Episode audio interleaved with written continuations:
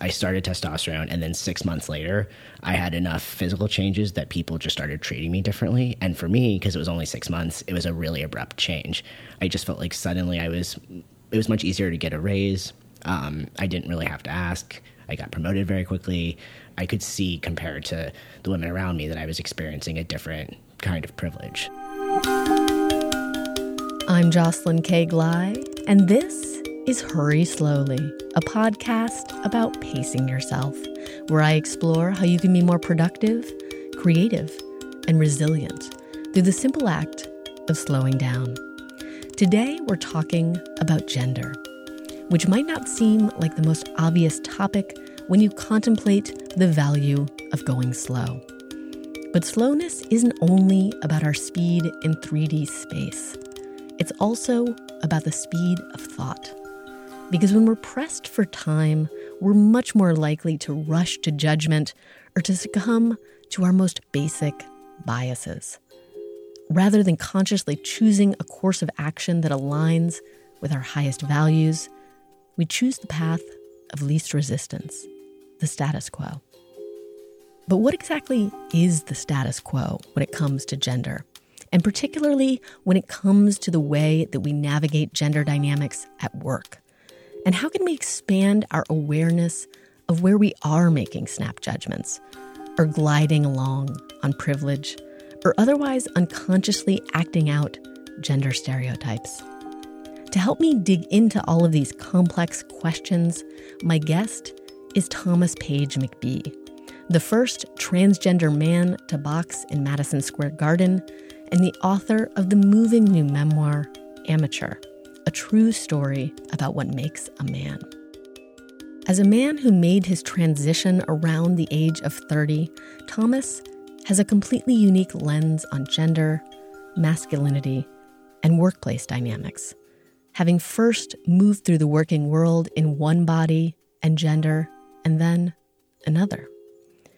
In this wide ranging conversation, we talk about the implicit gender biases we face at work and how we can push back on them, ways to balance power dynamics in meetings to create a safe space for everyone to speak up, and the crazy differences between how Americans and Scandinavians think about masculinity and what it means. All right, that's enough context. Let's dive in. Could you start by giving listeners a quick sketch of the journey that led up to or laid the groundwork for your new book, Amateur, a true story about what makes a man? Yeah, so I started writing about the masculinity crisis in 2011, which is when I began my transition. And as I was writing about it over the first few years, a lot of things were happening to me in my personal life that were sort of part of my enculturation of becoming male for the world, and they were bothering me. So things of sort of both sides of the coin. Like on one side, the kind of privilege end of it, like feeling like suddenly I was getting a lot of attention at work that I never got before, or like advancing much more quickly, um, or being taken more seriously, which just felt um, uncomfortable, honestly. And then on the other end, feeling like people were touching me less. I was having like less sort of freedom to express myself uh, in the ways that were the full spectrum I was used to, you know, expressing myself. And dating was really strange. So in 2015, um, it was like after many of those sorts of moments, I was outside of my apartment on my way to pick up some ice cream and I got into this bizarre conflict with this guy who, who tried to street fight me. And that was sort of the last straw, uh, in part because I felt a very strong desire to fight this guy, which was really strange. It was five, four years after I started transitioning, and I just felt like n- I've reached this point where either I'm going to become one of these guys or I need to really examine what makes masculinity, you know, toxic. And so that's where the book came from. I asked the question, why do men fight? And then I decided to like learn to fight to understand it. So I trained for a boxing match that led to a fight at Madison Square Garden. I'm sure we'll get to it, but that's the overarching story. yeah, I mean, do you think that you so you really are as you kind of just said moving through these sort of twin narratives in the book one which is where you're learning how to fight and you're training for this boxing match and the other is where you're sort of learning about masculinity and really investigating what it means to be a man for you. Do you think that either so those two narratives are really unfolding kind of in real time for you? Like, do you think that you could have like done one without the other? Mm it's easier, I think, for it to be a story about a trans guy who trains to fight and then boxes in Madison Square Garden because that is clean and neat and the way in which we like our narratives generally, but especially about trans people because then it's like succeeding in some way at being a man in a way that's recognizable culturally.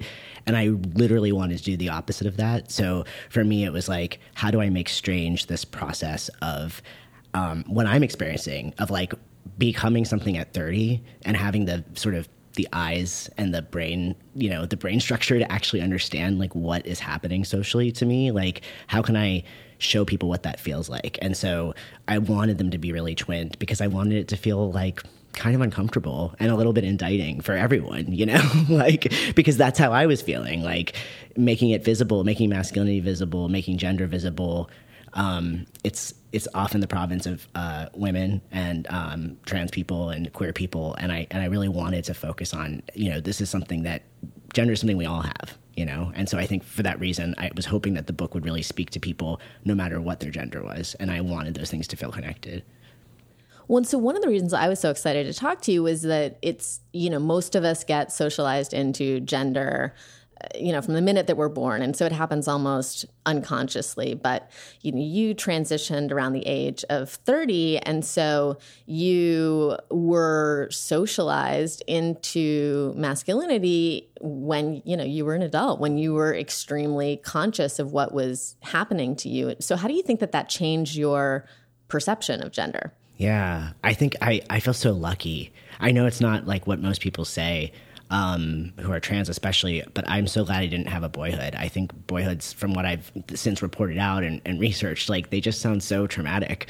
Um, I mean, girlhoods are too, and, and all of the hoods are, but uh, but I feel like I was gifted this opportunity to to experience, you know, um, one kind of socialization, which is female socialization, which uh, which for me gave me a lot of gifts that like weren't di- disconnected from my gender identity, like the, the ability to experience empathy, for example, which is something that we reward in girls but not in boys.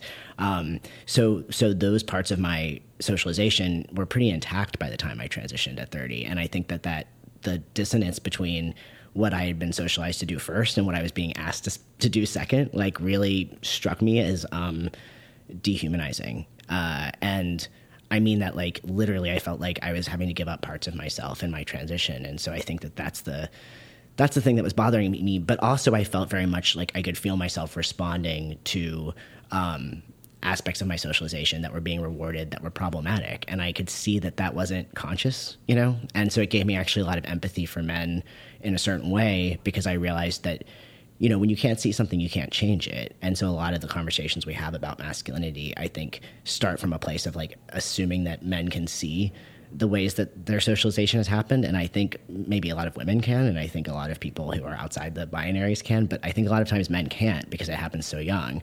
I mean, infancy. So, um, in part, I wanted the book to like kind of in a way let, not let men off the hook anymore, but also like sort of expose how challenging it is to actually challenge that kind of gendering. Well, so maybe we can talk about how all of that plays out specifically in the workplace, all of those threads that you were just sort of starting to unpack because as you said you're in this sort of unique position of having moved through your work environment in kind of two different gender identities. How did your experience at the office specifically change after you transitioned? Yeah so, I mean, first, I feel, I feel like I should say in my 20s, I was definitely in my 20s and probably less uh, coherent and smart and everything else. you know, in your 20s, you are. But putting that aside and, and sort of assuming that on one level, I probably just got things more sorted in my 30s and was more confident. Um, I think you can still, I can still make a comparison and say that, like, for sure, um, there were a few areas I really noticed a big difference once I transitioned, and and it was really sudden because I started testosterone, and then six months later, I had enough. You know, um, I had experienced enough, I think, physical changes that people just started treating me differently. And for me, because it was only six months, it was a really abrupt change. Um, and so the areas were uh, literally my voice. Like I could, if I spoke, um, I could silence rooms with my voice. Like my voice became weaponized instead of prior to that, where I felt like often I would speak and you know, I would have to like sort of work up my, you know, courage to say things or get used to being spoken over or interrupted. Um, and then after my transition, it just was like, if I spoke, people just listened. Uh, if I spoke to a group of women who were all talking at once, which was sort of my want because I'd been socialized to do that, you know, in a way of like excitedly interrupting people, people, women would just stop talking.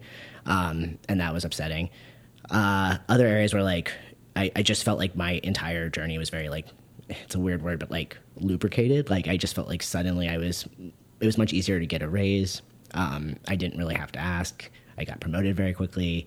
Um, and even putting aside that like you know i found my calling and my path i, I could see compared to the women around me that i was experiencing a different kind of privilege so those were like the primary you know areas of my life i saw the difference but my voice was really the one that felt the most visceral and clear um, and it was uh, it was actually something i had to work the hardest on learning to change how so because i think how we communicate and talk to each other. It's something that that happens so early on, you know. And it was like not just that. It's not just that my voice was given more weight. It's that I had to change entirely how I spoke to women in my life, and also how I spoke to men. Um, so, I think it was a much more conscious, constant decision to be. First of all, I, I kept track of like how I, who I was speaking over and, and why and when. Um, who I was answering more quickly, you know, and it was often men over women, or I was speaking over women more than men. Um, so I had to first sort of get a sense of what was going on, and then that was upsetting. And then, like, so once I kind of worked through that of like understanding that, then I tried to change it, um, and I had to do a lot more listening, a lot less talking, and it, it was hard in part because I'd learned to advocate for myself from my female socialization. So I think it was challenging to have to like understand that that was no longer the best, you know the best way to be a feminist at work. And like you had to dial it back, kind of. yeah, of. I had to very much dial it back, and in fact, um, start modeling like ally behavior. Uh, so, like asking for feedback instead of you know um, speaking, you know, or trying really hard to make sure that I was listening way more than I was talking because my voice just had a different power, um, and that was a really it was challenging not because it, it, was challenging to you know philosophically but it was just challenging to remember that all the time it's still something i'm working on Right, because it was already ingrained that you were coming from this other perspective yeah. where you constantly had to kind of stick up for yourself or right. advocate for yourself and exactly. so forth. Yeah, and sometimes in some environments, because I'm trans, I am still, you know, sort of seen a certain way. So I have to also be good at assessing, you know, in what moments am I being treated, you know, as just a man, and in what ways am I being, sometimes am I being treated as a trans man, and in those environments, which are usually more cis male heavy, uh, I have to still be more of an advocate for myself. So it can be hard to figure out where I stand, but I think it's worth the work and the effort um, to make sure I'm making room for other people.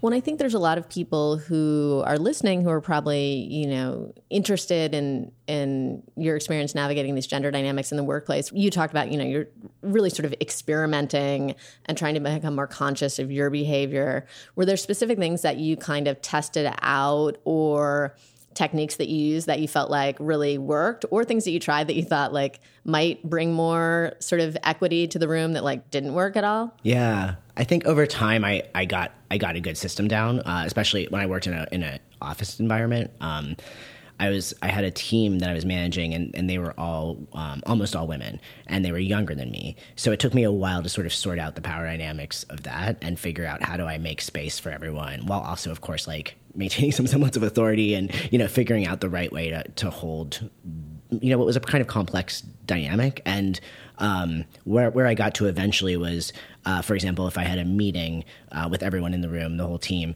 I just had everyone else speak before I spoke. So just I think to have your voice be heard at the very beginning, I think I was noticing many people on my team wouldn't talk very much, and that was a way that like I was sort of told by a woman that I knew to like to think about um, handling that differently. So so I did a lot of asking women around me, whether it was my coworkers or um, the people I worked with when appropriate, what what they suggested to do to sort of handle this problem. And I think crowdsourcing, you know, uh, information and advice was really useful.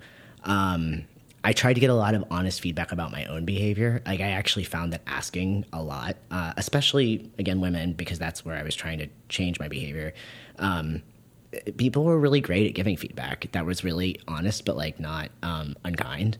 Um, and once everyone knew I was working on this, it was pretty easy to just sort of check in pretty regularly uh, with with the people in my life to see how it was going. And um, so oftentimes it was just small adjustments, like you know, you are doing this thing or, or, you're still doing that thing you said you didn't want to do or whatever you know um, and so that was you know it was sort of like i guess leveraging the fact that i have personal relationships and that's that is a you know a thing i'm lucky about that i can form you know close relationships with people uh, and and ask those questions, um, which I know not all men have at work with the women in their lives for reasons that have to do with our socialization. So, right, well, asking for help. Yes, and asking for help, and that's one major, um, you know, one major way when we talk about toxic masculinity. What it's a set of traits that are not connected specifically to being male biologically, you know, but the how we condition men in a power structure, and uh, not asking for help is one way that you know they're kept in power, but at the expense of their humanity. And this is hopefully a good example of how you can get out of that box. And for me, it was, yeah, asking for help a lot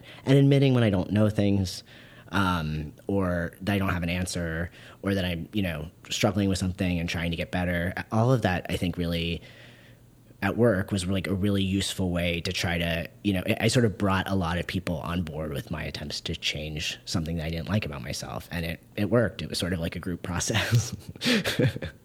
so you said that you would have people kind of speak first in meetings. Did you just have like a sort of question that you would use to bring everyone out, or how did that work exactly? Yeah, I didn't tell my team I was doing that. I wonder what they think at this point, but because uh, I've mentioned it now publicly a few times, but I I because I didn't want to call attention to it or for it to feel like a device.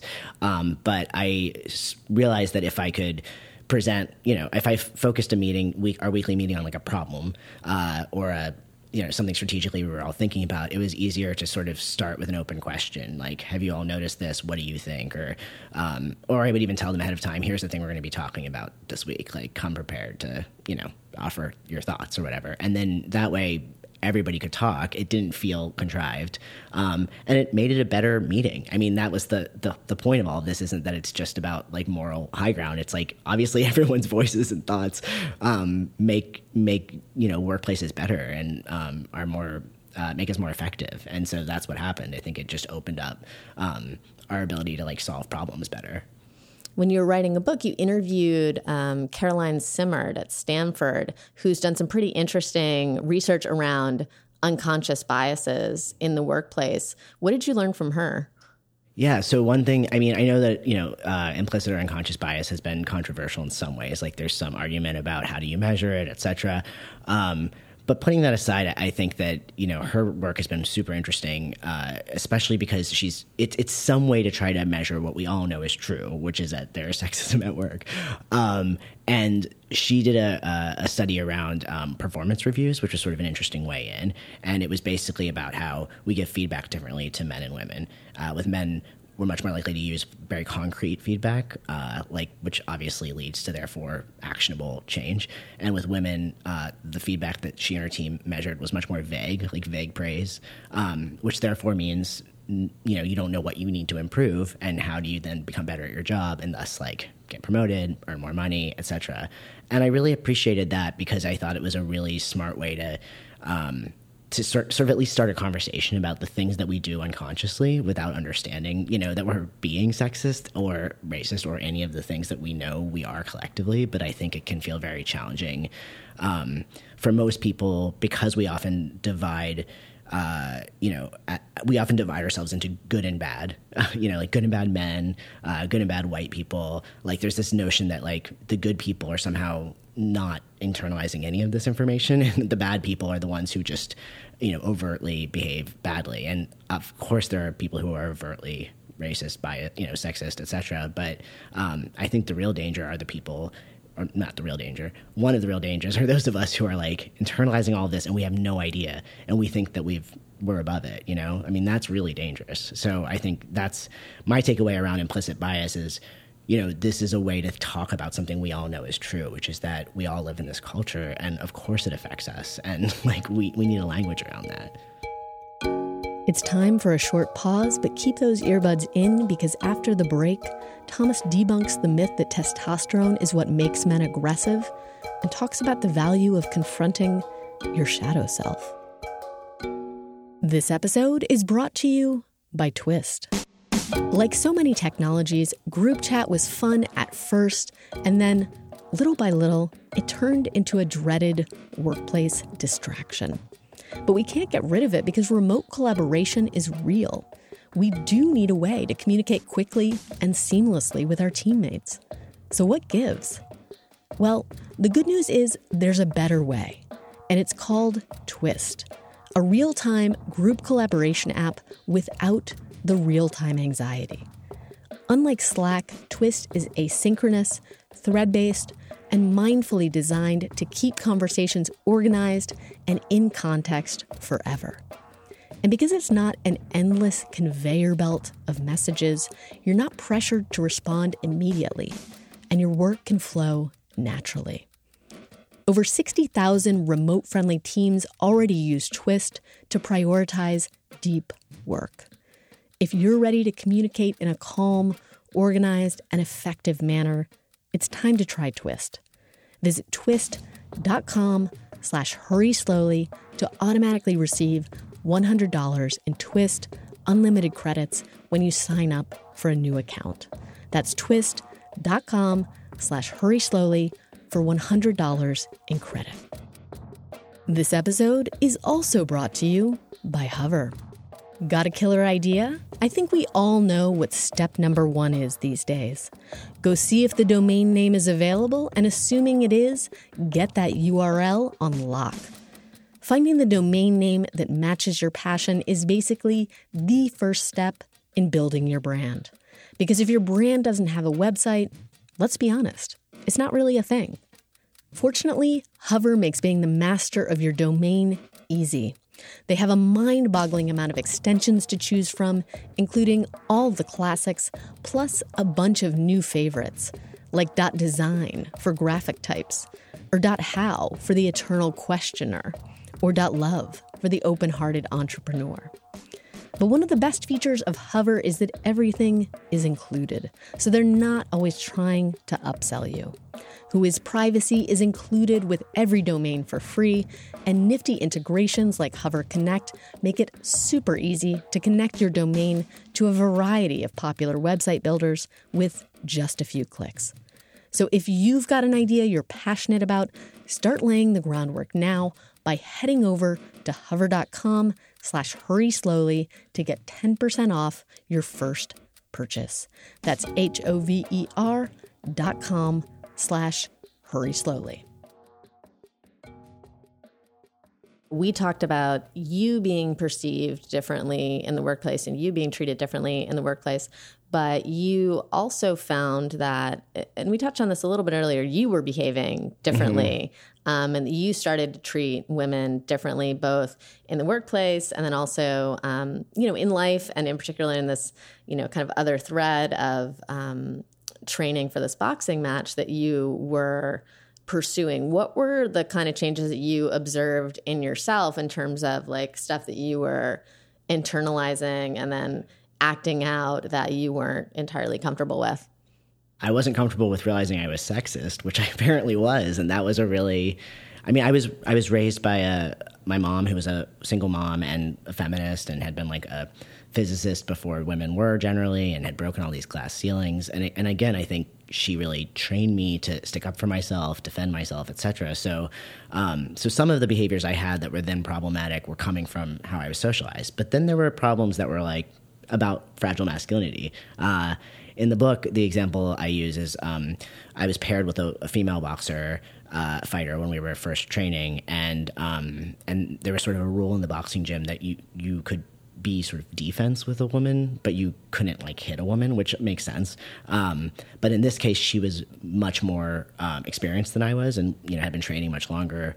I was very new, and she was 100% consenting and wanted to spar me. Um, and I felt so uncomfortable with it, you know, and not just you know, when I was honest with myself, it wasn't just because I didn't want to hit a woman, which I didn't, but I also felt like you know, on a deeper level, it was embarrassing. You know, it was like it was humiliating. Like, why do you know? Why am I the one guy in the gym who's fighting this woman? And it really, you know, trans men have I think we have more to prove, and I think our masculinities are more, you know, at stake in certain ways. But I also feel like I didn't want to live a life where that was how I was defining myself as a person who has to like you know protect my masculinity, and I really felt like that's what I was doing.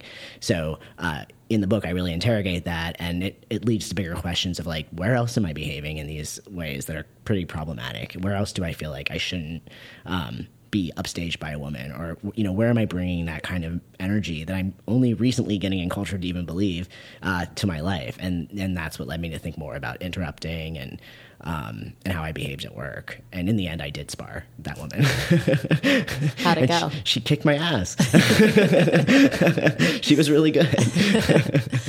well, and that kind of brings up this. Um, this idea that I thought was so interesting in the book. So you're talking about right this idea of not wanting to be upstaged by a woman because that's somehow uh, you know reflecting in a negative way on your masculinity and um, you talk about this absolutely fascinating study in the book, which looks at different cultural definitions of manhood. And it compared the Danish idea of masculinity and the American idea of masculinity.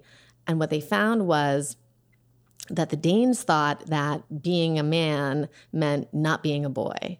And Americans thought that being a man meant not being a woman. And this like difference kind of blew my mind. Like there's so much to unpack there. Yeah. It's I mean, the main thing is that our American notions of masculinity are based in sexism. I mean, if you are if your entire identity which is for most people gender identity is a big part of who they are if your entire identity has been socialized around you know making sure people realize you're not something else uh, how i mean how does that not explain the power structure that we all are participating in and also how does that not explain um, the ways in which men seem so divorced i mean in a toxic way not all men but like many men seem so divorced from their capacities for things that we might consider again not for any real reason but that we would consider quote feminine you know like like empathy like the ability to have intimacy i mean of course, because if you have to prove your masculinity by being not like the women around you, then you're losing a whole part of yourself. I, I find that profoundly sad. Um, and yeah, I think that's a really interesting study, the other thing about that study that's interesting is that women and, and Danish women um, said that they um, the way they defined being a woman was not being a girl. So it's like in that culture, uh, you know, people in uh, both men and women defined gender basically the same way, uh, and you're looking at a more egalitarian culture and society. So it's hard not to put two and two together there. But what was so interesting about that, and you remark on this in the book, is that the woman who did that study Right. Isn't she married to a Danish man and she's kind of conflicted about his masculinity? Yeah. Her, she she's was, American, right? She's American and she's a, um, her name's Sarah DiMuccio. She is a uh, student at NYU, a, a, PhD student, and she okay. had the study published. Um, uh, but she was great. I mean, what I appreciated about her perspective was that she had she had um, studied abroad in uh, in Denmark and then gone back and done this work. So she had like had a lot of experience there culturally. But she was from, I believe, Texas. So her sort of how she grew up around what what men were like, and then what she was experiencing there was radically different, um, which was why she got so interested.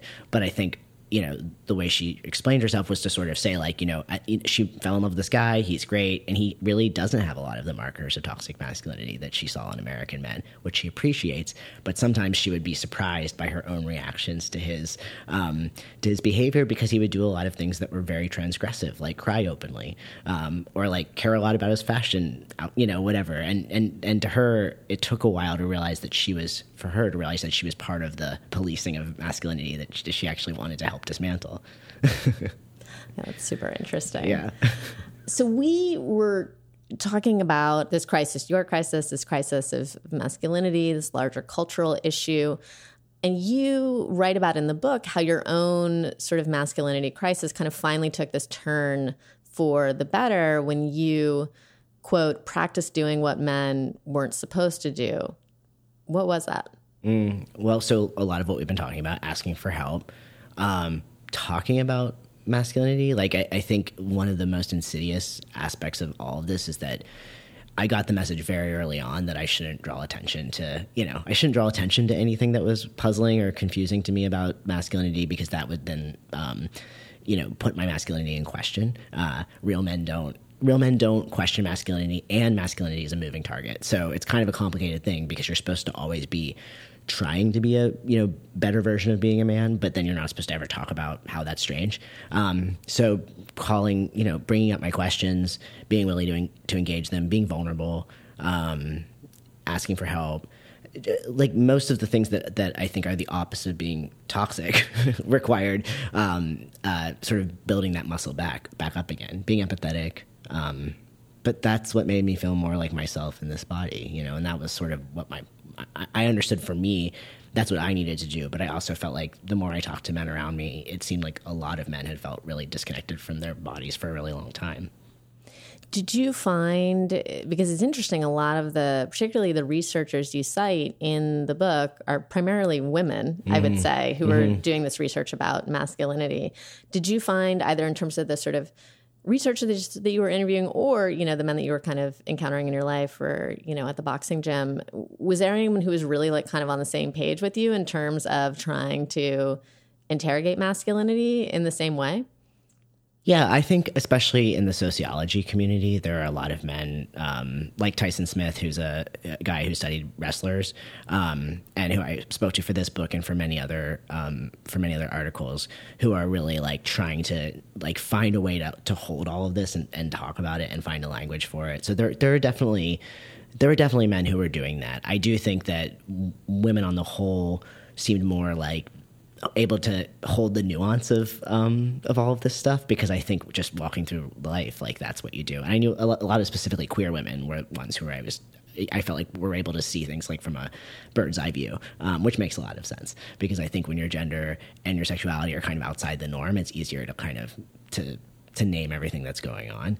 Um, but yeah, there were definitely men, and I think also the more I talked to men, everyone, every guy I talked to, eventually told me a personal story. And I really debated about putting them in the book actually because it was like a lot of um, every person of all genders I spoke to for this book ended up telling me some personal story. And sometimes I included them and sometimes I didn't. But um, when they were really personal, I didn't. But I thought a lot about them. And, and pretty much every man I spoke to once we talked enough about the academic side of things, they sort of revealed why they had gotten into this in the first place. And it was really profound, actually, to see, you know, again, men who were asking these questions and, and to think about, especially the older guys, how, um, how much more revolutionary and challenging that probably was, you know, 20 years ago uh, than it is even now. I know how hard it is for me. I mean, it's like, to do this like it really does bring out you know the worst part of people you know especially guys because that's what they're trained to do. It's like anybody who's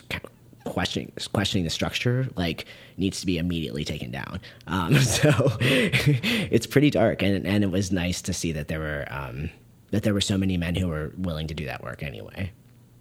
Are there any particular stories of the kind that you just mentioned that you could share that you were particularly struck by I can well, I can share it without like kind of ident- assigning it to anyone in particular. But there was one man I talked to who, um, who it, it was sort of a small thing, but he had long hair and he was older, and he made this point that like a big part of why he got involved with with all of this growing up uh, with all of this field of study around around masculinity was because growing up he'd um, been picked on kind of relentlessly about his hair and eventually he just decided I'm going to always have long hair because screw these people. like I can have long hair if I want. But it was a different time, and you know, you know, he was picked on because only girls were allowed to have long hair, and it was such a. I mean, he was bullied kind of relentlessly. And the way he was talking about it, I could tell it was clearly like a really big developmental thing for him, and and it was actually a big deal that he, you know, in the end, he was like, "I'm not going to give this up." And in fact, I'm actually like wondering why all these boys are like, why is this the thing they're sticking to? You know, and this was many, you know, decades later. He still was so troubled by that memory, um, and it was like a defining part of his childhood. But it also, I think, you know, I guess it made me think a lot about when you call attention to those sort of things young, you know, like, and you, you, he too had a choice. He could just sort of become the bully uh, and become like a person who's like, you know, well, I guess that's how it is. Or he could be like, why is this happening? And he spent his whole life asking that question, you know? So, um, and most men had had a story like that, like some, you know, whether or not it was super traumatic, like some thing in their childhood that drew attention to, you know, to to their masculinity in a way that they felt like was uncomfortable and didn't really make any sense and then they just chewed on it and eventually decided to like study it. You know.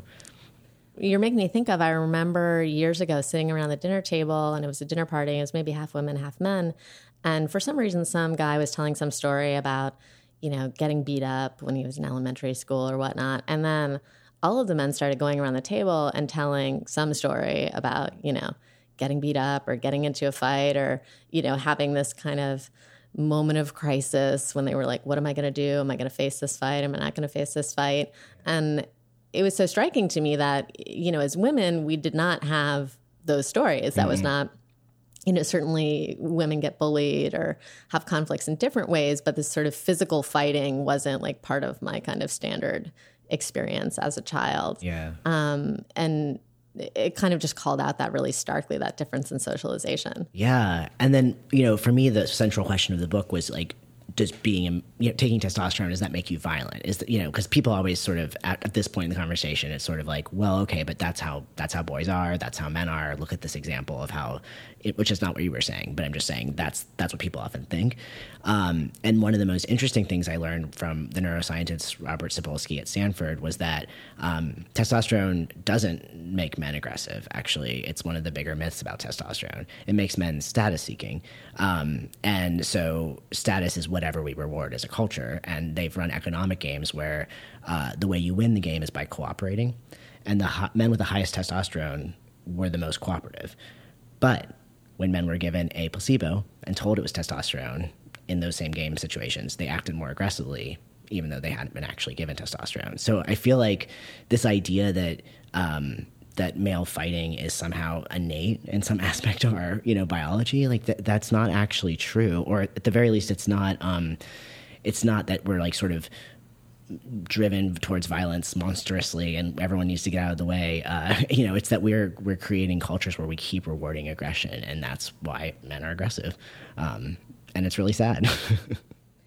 well, and so since this book is, after all, very much about boxing, very much about fighting, I'm curious what you learned and kind of coming on the heels of of those remarks. What did you learn that was really positive for you about fighting, and then what did you learn about when it's better not to fight?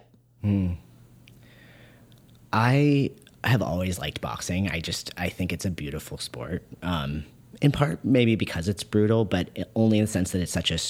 You can see if you if you watch boxing, like you can really see someone's whole um, whole personality and how they they fight, and so in that sense, it's sort of like a dance. Um, so I was interested in it before I did it, and I was interested in it for that specific reason. And I think I really liked training for that reason because even though it's an individual sport, when you're sparring, which isn't really about hurting the other person, it's just about you know learning and getting better um, when I was sparring, I, I really felt like it created a lot of intimacy with me and the men around me, and around that specific question of like, what are our vulnerabilities and how do we, um, I guess, turn them into strengths. It's not even like how do we protect them because you can't. You know, it's more like how do I take this thing that is potentially a weakness and turn it into a strength. And that was my experience of learning how to fight. And I felt like it was really um, open and exposed and vulnerable. And you know, I I was sort of surprised about how often I was talking to men about about how they and I were feeling, you know, spiritually, emotionally, you know, physically. Um, that was my favorite part. I think, and I think learning that uh, I could decouple some of the things I associated with masculinity in a negative way from gender. You know, like I think everybody can benefit from learning how to when it's appropriate use aggression you know? And when it's consensual and like and or you're in a physically dangerous situation knowing that you have the skills to to to protect yourself i think those are all good things. Those are things i i wanted to know and um, i was glad i learned. I think that the things that were downsides were almost the flip of that which is that i i kind of felt like it was sad to me that it took the cover of violence to have those sorts of relationships with with men in my life um, and I don't think that it's nece- necessary, but I do think that level of vulnerability really uh, was unusual. And, I'm still close to all the guys I, I, I trained with and my coach. And, um, and now that we've sort of had this experience together, you know, I, they all came to my book reading, uh, my book launch, and um, it was really great. But I don't know if we would have had any way to have that kind of intimacy without that experience first. So I think that's a, that's a that's a thing that's a downside about it. Um, but yeah, I mean, I think mostly I have positive things to say. I was very surprised. you were just talking about the intimacy of the boxing ring, which is funny because it's not sort of your natural instinct to mm. think that that's sort of what would be created there. But it seemed like that really opened up a space for, you know, talking about things that were a little bit deeper that people might otherwise be uncomfortable talking about. But I also got the impression that outside of the ring, when you were able to kind of break through that wall and broach those subjects, that it seemed like other men would be forthcoming. Is that true? Like in terms of, you know, kind of being a little bit more vulnerable or talking about things that you don't usually talk about? I do think that learning to fight had a cachet. Uh, I think it made other men respect me. And I do think, again, that cover of violence opens up all kinds of things. I think it's sad that that's true, but I also think I live in this world. And I noticed that um, if I was a guy willing to do something that most men weren't, and you know that sort of proved my my bravery or whatever, that it it also made more space if I was doing something that was unusual for a man to do. It made more space, I think, for men to be responsive to that, and enlarged the possibility of what masculinity could look like, which which is sort of my larger mission, you know. So yeah, I think I think being able to to have that as something I I done or that I was doing really created different dynamics with everyone in my life, you know, and and that was something I tried to leverage in a positive way. Yeah, well, and you mentioned a couple of questions that one of the researchers that you talked to, Niobe Way, mm-hmm. kind of threw back at you because I think you asked her like how to be a good man, and she was kind of like, I have some ideas for some maybe better questions that you could ask yourself, mm-hmm. which were what are you doing in your life that's keeping the status quo mm-hmm. alive? And how are you keeping silent in terms of the things that you see? Mm-hmm. And I thought those were great questions, particularly in terms of what you're talking about. When you're sitting in a place of privilege, it's very easy to feel like you don't, you know, you don't need to bring these things up or you don't need to confront these things. But when you kind of open up those questions, you think about well, what am I doing in my life that's keeping the status quo mm-hmm. in place? Then you know, there's something for everyone to do yeah. in that context. I love I, I love talking to her and um and I talked to her for a few different stories and, and the book. Um but I appreciate that idea of the status quo so much because that's the way I've reframed it ever since over and over again to myself, you know? Like I think that's it's literally what's happening. I mean, and so if you think that the world is operating in the best possible way uh, in this moment, and you are comfortable with that opinion, like then you're maintaining the status quo is you know objectively racist, sexist, transphobic, etc. And you know you are just unapologetically living that way.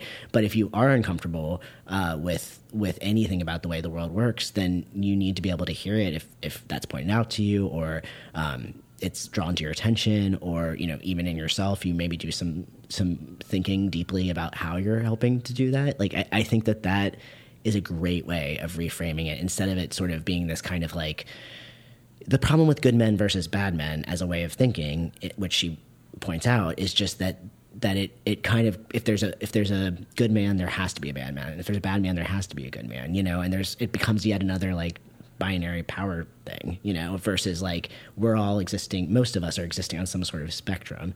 Um, and, you know, if we're really serious about making changes, we should identify where we are on the spectrum uh, of not good or bad, but of how much we internalized the stuff that we've been taught, how much do we benefit from it, and uh, and if we want to change it, we have to do more work if we've internalized it more, and if we benefit from it more. It's pretty objectively clear, you know. It's just really hard to do.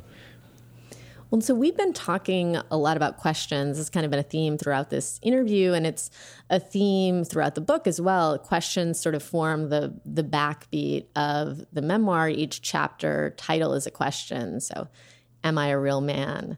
Am I a sexist? Why won't anyone touch me? And so forth. What do you think is the importance of questions of asking as a way of being? Mm.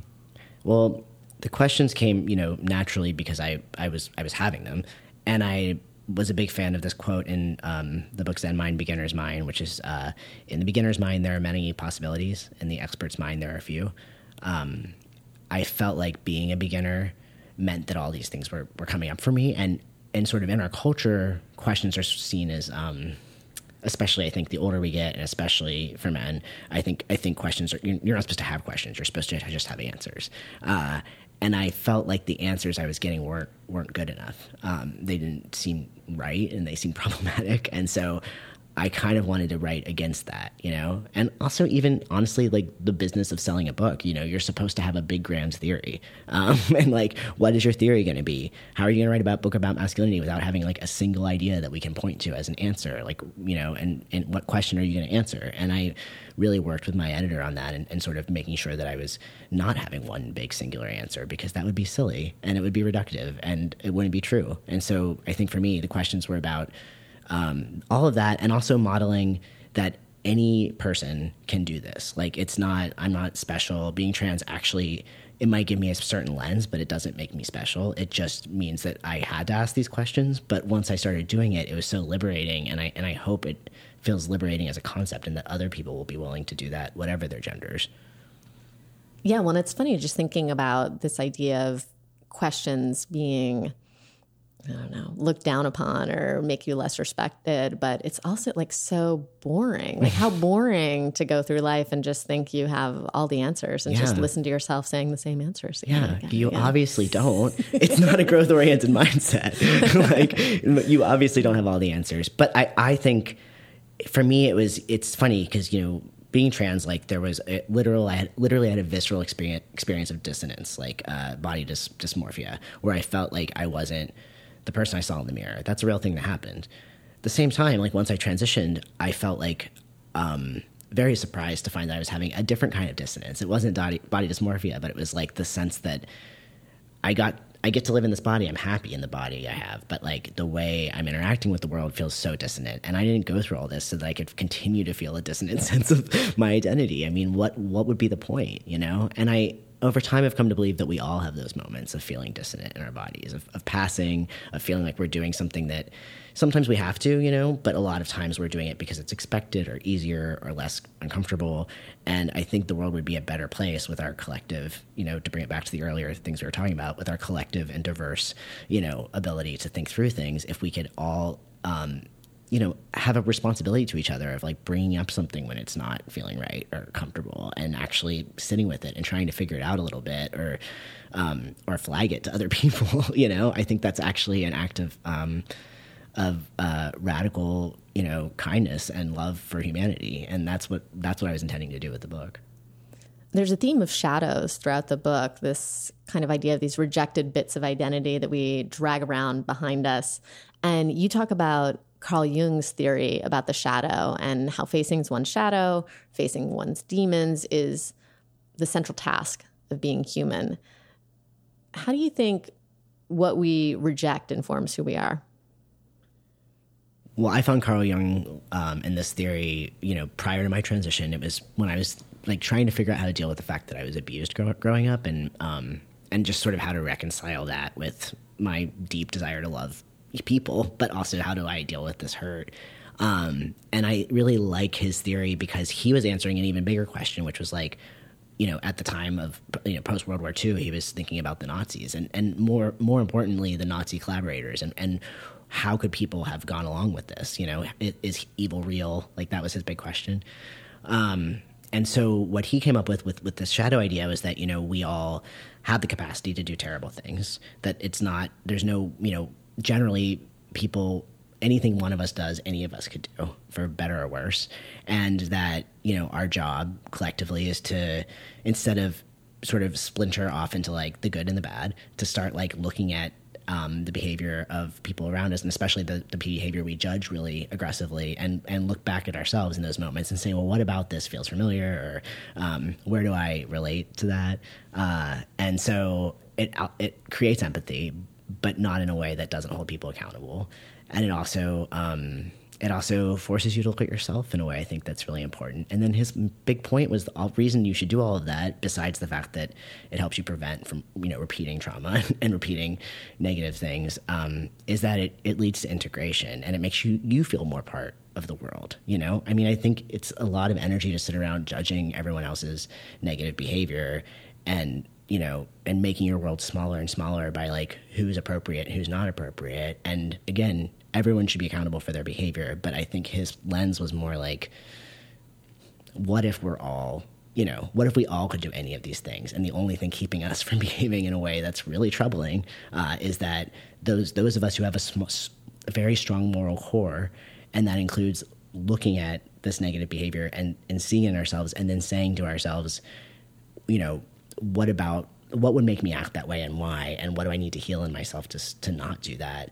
If that's the only real difference between, you know, me and someone who does something really evil, like I think that that that feels true. I mean, if you've had a cycle of violence in your family, you know, like that's true. It's like almost always people who abuse people were abused themselves. Like so facing and healing wounds does feel like the the first step um, towards creating a better world for everyone.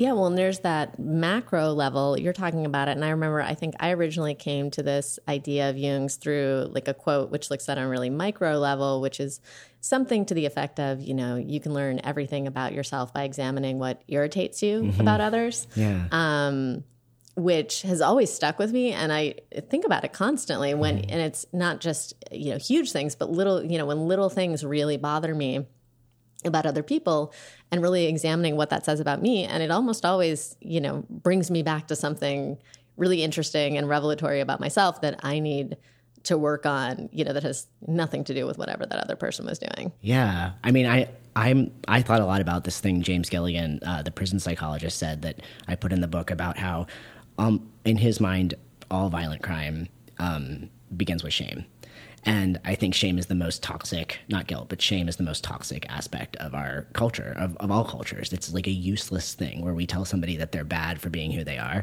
And and when you look at crime and you especially you look at crimes like abuse, like almost always it's like about passing that shame on. You know? So if we're carrying around shame of any kind, which most of us are for some reason or another, whether we're enculturated into it or learn about it in our families or whatever, um, you're in danger of, of, of, shaming other people. And if you shame other people, like that's going to be then a thing that gets passed on to other people. So I think it's it's easy to look around and spend a lot of time divorcing yourself from the people around you and the behavior they have. And, and I get it and I get the impulse, but I think the the truth is when we do that, we say that there are some people that are worthy of love or respect or whatever, and some people who who aren't. And I and I think my job as a person is to like figure out how to fit into the you know family of humanity for all of its you know best and worst parts. And then how do we then change bad behavior without making the people who have that behavior bad? Speed is always about escape. Whether it's just choosing to speed away from being present in the moment by looking at your smartphone or literally speeding away so that you can leave something in your rearview mirror an interaction that made you uncomfortable, a decision you can't deal with, or a shadow you'd rather not confront. To slow down requires that we stop running, that we turn around and face those shadows, and that we ask better questions so that we can integrate them, as Thomas suggests. Not surprisingly, this episode left me with more questions than answers. So I will end it by posing those excellent questions that the researcher Niobe Way asked back to you. What are you doing in your life that's keeping the status quo alive? And how are you keeping silent in terms of the things that you see? If you're interested in fully committing to slowing down and working in a more intentional way, I'm about to launch a brand new online course called Reset. Registration opens in just a few weeks on December 18th. Reset is all about how to take back control of technology, how to adopt a more heart centered approach to productivity, and how to align your workflow with your creative goals. It takes the themes that I explore on this podcast and translates them into a clear, actionable program that will completely transform the way you work. To get on the list for more information, visit reset-course.com. Once again, that's reset-course.com. Be sure to tune in the week after next when I'll be talking about the growing burnout epidemic how to go about defining what's enough when it comes to your workload, and why I think it's time to recalibrate the way we work before it's too late. The good news is, it's easier than you think. All right, now it's time for your final moment of Zen. What gives you anxiety? I think what gives me anxiety more than anything else is the idea of not being understood, um, especially if I'm making the effort. That's really ch- challenging, not being seen. Thanks to Matt Susich for producing this episode and to Devin Craig Johnson for additional audio tweaking and our lovely theme music. If you feel like this episode sparked some new ideas, I would love it if you left us a review on iTunes. I even put a link right in the show notes. As always, thanks for listening, and remember to take your time.